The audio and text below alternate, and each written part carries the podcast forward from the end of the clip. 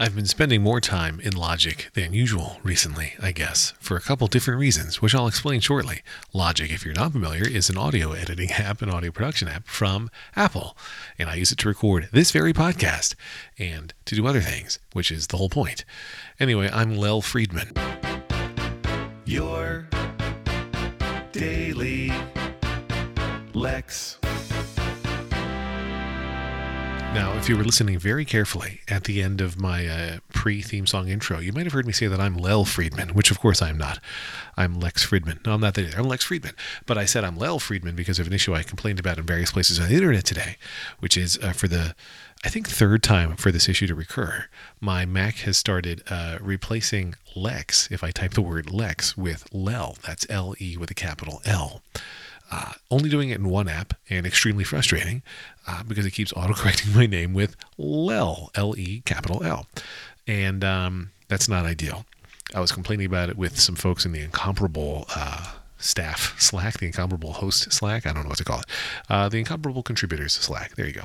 And based on some tips from folks there, I did a couple extra testing things and eventually saw that there was some kind of collision happening of two different potential auto-correcting functionalities, one that's built into macOS and one that was my third-party app, A Text, that I use for various other text corrections. None of it really makes sense because the only reason my Mac is set to correct Lex with Lex, but I only created that the first time that this Lex for LEL substitution started happening, and it didn't even solve the problem. The only way I've ever solved the problem before is by restarting. So something happens in a specific app, my email app, where it gets confused and starts autocorrecting wrong. But boy, it is pretty funny when you want to type your own name and it corrects it to something wrong. But like I said, it's fixed now, so fine. But anyway, I've been using Logic a lot. One is I'm hard at work on my new album with Liam. One is I'm hard at work on my own new album.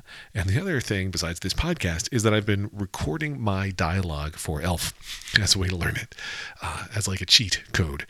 Just the process of recording my dialogue helps learn it. And then I recorded the other people's lines. So it's like, here is my line, here's your cue line, here's my next line, and then here's another cue line.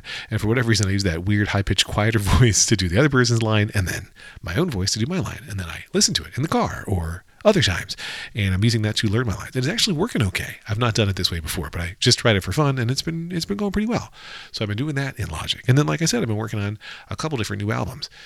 Apple very recently updated Logic with some cool mastering functionality. To better get your final mix done of stuff. And I've been very pleased with how that works. And I've been debating if I wanted to do this, and I've decided I do want to do this. I'm going to share with you a song from my forthcoming album. It might not sound exactly like this when it hits the album, but here's a preview for you. The song is called Another Magician. It is based on the true story. I was in the cast of Avenue Q. We were going out to a post-rehearsal dinner, snacks, whatever, at probably like an Applebee's-esque restaurant. And one thing I like to do at restaurants like that with a group of people is I'll take my knife and make it disappear. And when I was thinking about doing that magic trick, it turned out there was another magician in the cast, and he was already doing a trick at the table, so I couldn't do it. Because you can't have two magicians at the same table, that's sacrilege. But anyway, I thus wrote a song called Another Magician, which you get to hear a preview of now.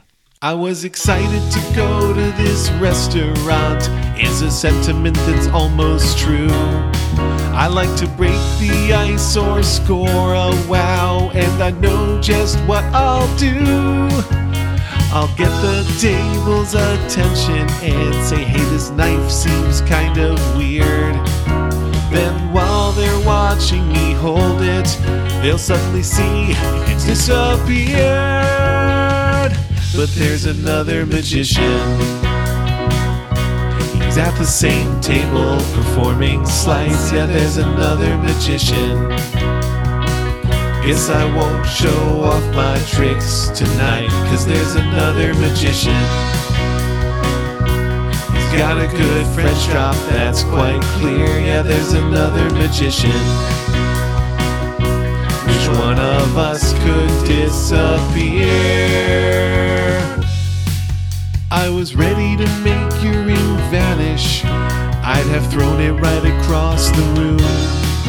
I palm a penny, toss that instead. You see it fly, and then kaboom! There's a deck of cards in my pocket, and your three of clubs would end up under your plate.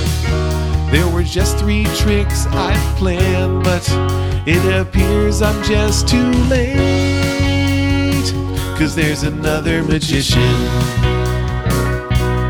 at the same table performing slice. There's another magician. Guess I won't show off my tricks tonight, 'cause there's another magician.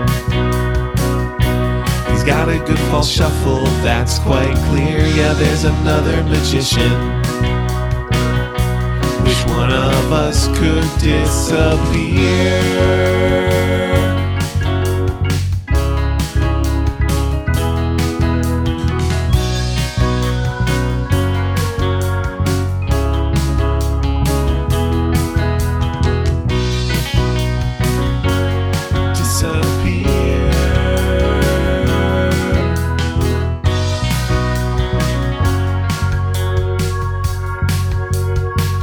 Guy's flashing his double lift, but still, ooh and ah, you cry.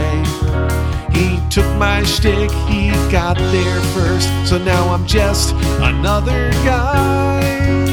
I'm not a juggler, I don't tell jokes, so I resent this guy's intrusion. I like to be the surprise magic man.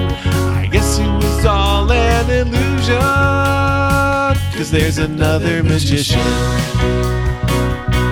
He's at the same table performing slice. Yeah, there's another magician. Guess I won't show off my tricks tonight, 'cause there's another magician.